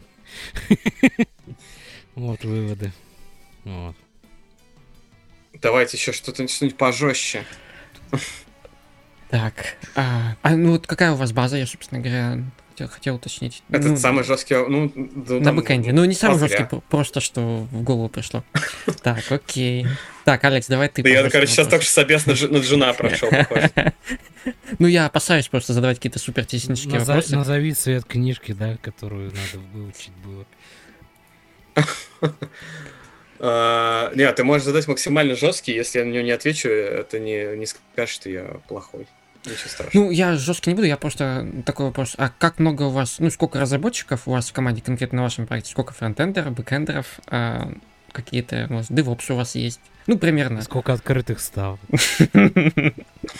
Нет, нет, нет. А, сколько открытых ставок, я вас попрошу потом ссылку просто кинуть э, под видео. А, Окей. А, сейчас команда это порядка 100 человек уже. Во. Это если только брать только разработку, ну, понятно, разработка, QA, а, и я сюда тоже, я как-то не отделяю, здесь же я считаю сразу аналитиков продуктов, вот, а IT-команда это еще порядка 50 человек. IT, я имею в виду вот чисто инфру. Э, э, Причем мои коллеги из IT скажут, мы не только инфра. Вот, и они будут абсолютно правы, потому что в нашем случае там ребята обеспечивают все. Ну, то есть, например, локальную телефонию в стране, допустим.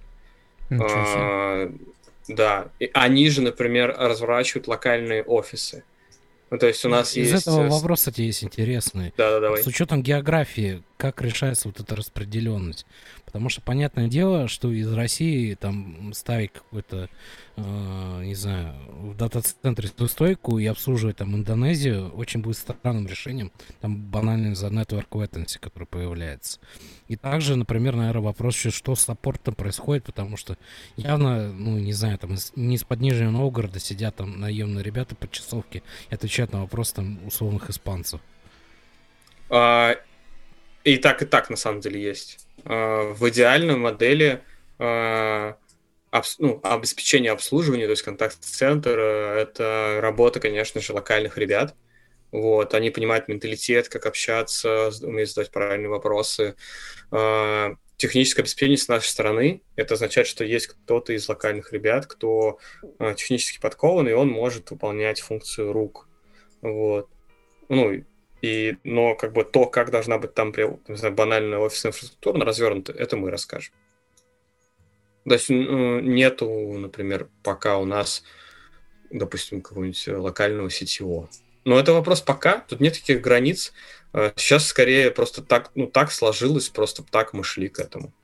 Вот. Мне кажется, локдаун здесь, наоборот, упрощает задачу, да? Потому что открылся вот этот поток ребят, которые удаленка только. Да. Вот. Да, да, конечно. А, но при этом, допустим, вы, наверное, понимаете, что в этом есть и минусы. То есть, например, а, развивать маркетинг, а, допустим, не понимая локальных, локальной специфики, что для них там является, например, табу, а что нет, тяжело. И здесь, допустим, команда маркетинга у нас достаточно большая, она прям есть разделена условно по зонам ответственности, кто там за какой регион отвечает, но есть и у нас ребята, которые, например, на уровне менеджмента, э, они локально живут в стране, и они как раз могут э, как бы засинхрить и объяснить, что, слушайте, вот эта история не работает, например. Или э, они, например, там ваш месседж какой-то, допустим, вообще по-другому читают, ну, то есть они не, восп- не воспринимают его. Ну, то есть, и, да. Это ну, пример как бы... хороший, да, почему некоторые марки автомобилей в разных странах немножко по-разному отличаются. Да, там дизайн или название бренда.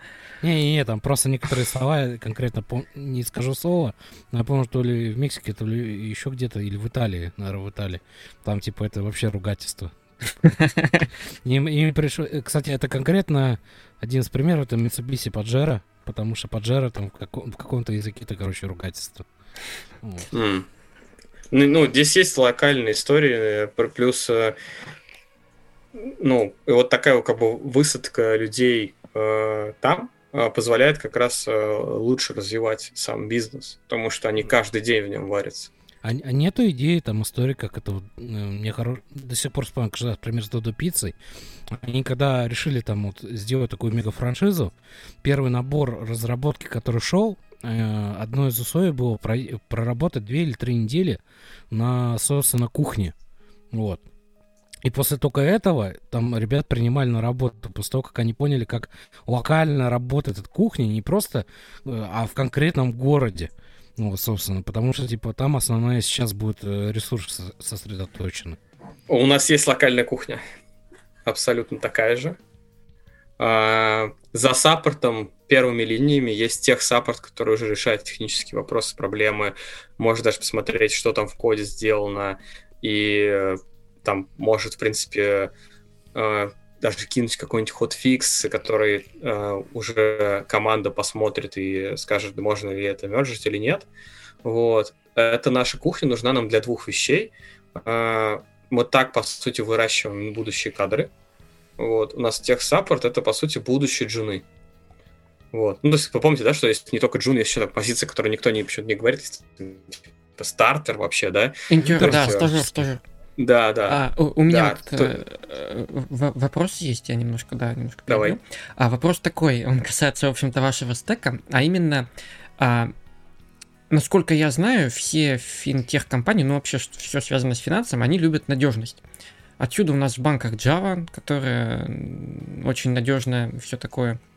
Вот. И, соответственно, у меня вопрос... Вроде бы. Вроде бы, да. И у меня, соответственно, вопрос к, к, к выбору фронтенд фреймворка. Вот почему вы выбрали именно Vue, э, а не, условно говоря, React или Angular? Вот Angular, условно говоря, в этой парадигме самого надежного был бы с тегом Enterprise идет обычно. да, наиболее подходящим. Почему вы вот выбрали? Ну, если ты знаешь, конечно.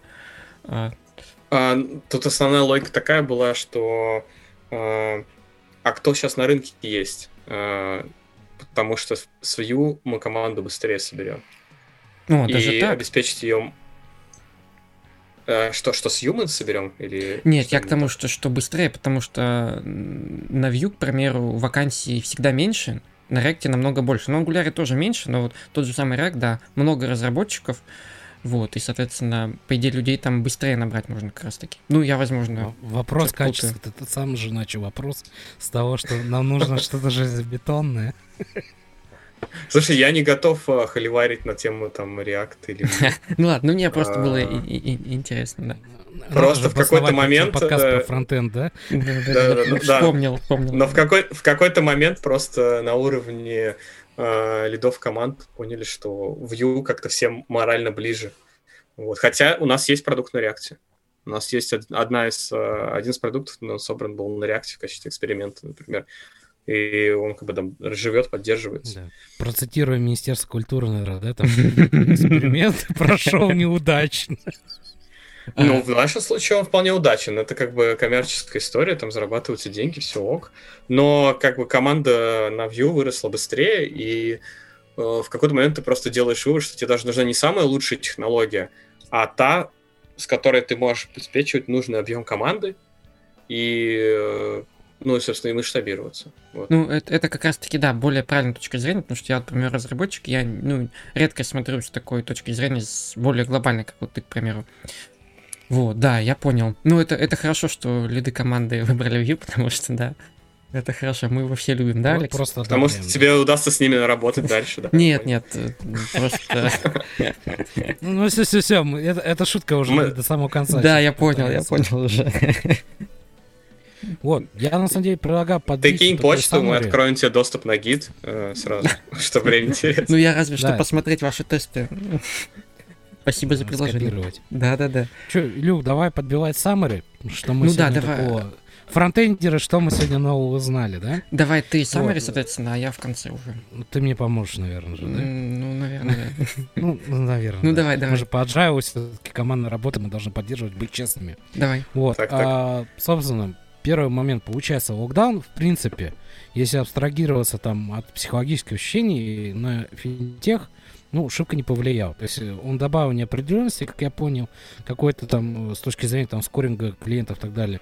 Но механизм вот этой выдачи бабла и так далее, он продолжился. Вот. По а, сути, да, да. Да. Второй момент, что, в принципе, во время локдауна а, с точки зрения именно разработки, то, что у нас освободился новый ресурс, и на самом деле там, это даже не сколько финтех, это, в принципе, всю индустрию, ее стало намного проще там набирать обороты. Соответственно, наверное, даже выходить на новые рынки вот, за счет этого. Вот. А третий момент, что специфика наверное, российского там финтеха и как на нее повлияла самоизоляция, ну, ее сложно как-то выделить, да, но за рубежом все равно есть какие-то нюансы, которые произошли, ну, соответственно, во время локдауна. Ну, ну у нас, не, у нас просто с вами была не самая жесткая версия того, что могло бы произойти. Ну, да. Поэтому мы так хорошо ее пережили. Вот, четвертое. Я лично сегодня узнал, почему на банковской карте буквы можно потрогать. Да, Я кстати, это думал, классно. Это для слабо видящих, честно. Чтобы можно было взять, потрогать. А, это моя карточка, это не моя карточка. Ну, у них же шрифт гайд для слабовидящих-то. Да, да, да, да, да. Ну, мы, в принципе, сегодня, наверное, довольно-таки много разобрали каких-то специфических терминов. Вот. Поэтому образовательный чек такой можно себе Также мы узнали, что есть не только, что есть хорошие организации, которые предоставляют микрокредиты, и в целом, что... Не все они плохие. Не, да. Что не все они плохие, да, что есть э, хорошие. Большинство из них хорошие, на самом деле, это факт. Так, Алекс, давай ты дальше. Да, что еще с такого? Про технический стек не будем говорить, там Vue все хорошо. Поэтому как это рекомендуем. Вот. Все-таки надо поддерживать э, э разработку на Хауди на Vue. Потому что было больше примеров, особенно в контексте России, потому что обычно это все опирается, ну, вот только в Озоне что-то есть и все. Ну, вот, по факту, да. Мало кто, мало кто освещает, в принципе, что на самом деле доходный бизнес, они просто стартапы, они могут использовать те же самые стеки технологий. Вот. А, что еще из таких вот общих вещей? Илюха, я вот даже не знаю, что еще прям выделить, подчеркнуть. На самом деле мы очень много тем таких по мелочи. Ну вот да, мы много чего обсудили, но я прям все, все, все вспомнить, сейчас вспомнить не смогу. Но еще, еще мы узнали, что вы абсолютно не знаете э, Финтех? финансовых продуктов. Да, да, да. это, нормально. Ну я точно, я точно не знаю. Алекс, я, я, если честно, признаюсь, просто у меня первый кредит, который был, недавно взята ипотека. Вот. И для меня, короче, местами это просто, ну, как-то китайская грамота. А, расизм. Вот. Как-то так. А, и да, некоторые вещи для себя там с удовольствием открываю, как это работает и так далее. Ну, вот, например, мне интересно было когда-нибудь все-таки пообщаться, например, как работает доверительное управление фондами. Я тут недавно просто индивидуальный инвестиционный счет открыл. Вот, и мне очень нравится, как на фоне локдауна, короче, там цифры растут. Вот. Мне, мне всегда нравится, когда цифры растут, да. Ну, ну тут особенно просто удивительно и очень хорошие э, такие изменения. Мне кажется, что э, типа коронавирус в этом плане очень многим помог заработать денег. Хотелось бы с кем-нибудь пообщаться, чтобы мне развенчали или подтвердили эту идею. Ну, что чем, чем хуже во всем мире, тем более выгодно можно в некоторых точках себе это привлечь новых капиталов, так сказать. Ну, есть такое утверждение, что любой кризис это... Ну, кому-то ну, наживо, это, да. Это либо макс, это максимальная потеря, максимальный рост, да, да, да. То есть, когда все достаточно равномерно, ты, у тебя амплитуда не очень большая. Ну, то есть, да, это как бы так. Да, вот, как-то так. Илья? Так, ну что, ну, в общем-то, да, мне особо добавить не, нечего, на самом деле. А я хотел сказать, что в первую очередь, Олег, спасибо, что пришел. Это был довольно познавательный выпуск. Прям мне Я интересно. Туда раз, раз добавлю, было бы здорово продолжение сделать. Вот, кстати, да. Наверное, потому что очень много, на самом деле, вопросов, которые мы не покрыли явно. Вот по тех наверное, части мы да. мало, в общем-то, обсудили. Много еще таких вещей. Ну, это произошло, потому что я спрашивал вопросы, которые... Мы просто без сценария это все, вот как шло, так и шло, так и по ходу дела задавали. Ну, agile, ну, как он есть. Поэтому, если у тебя не пропадет желание, то, соответственно, можно сделать какой-нибудь второй выпуск через месяц, там, два. Вот, в общем-то. Дальше, что я хотел сказать? А, я хотел сказать большое спасибо группе Sofa As I Know. Простите меня за мой акцент. за, предоставленную музыку, за, за предоставленную музыку, ссылка на которую есть в описании. А, в общем-то, а, что еще? Да, Олег, ты можешь даже пойти встретиться лично им спасибо сказать, они в Новосибирске. А, я сделаю это в мае, окей. Я, я надеюсь, что музыка вообще была слышна, потому что что-то она очень тихо. Вот, ну, надеюсь, она была слышна. Вот, ну что ж, а, еще раз спасибо, Олег, что, что пришел. И с вами был девятый выпуск линии фронтендера и Олег с а, темой про финтех на самоизоляции. И, и все остальное рядом, судя по всему. И все остальное рядом, да. Мы, мы обсудили э, часть фин, но не обсудили часть тех. Да, да. Ну все, давайте. Спасибо вам, ребят. Да.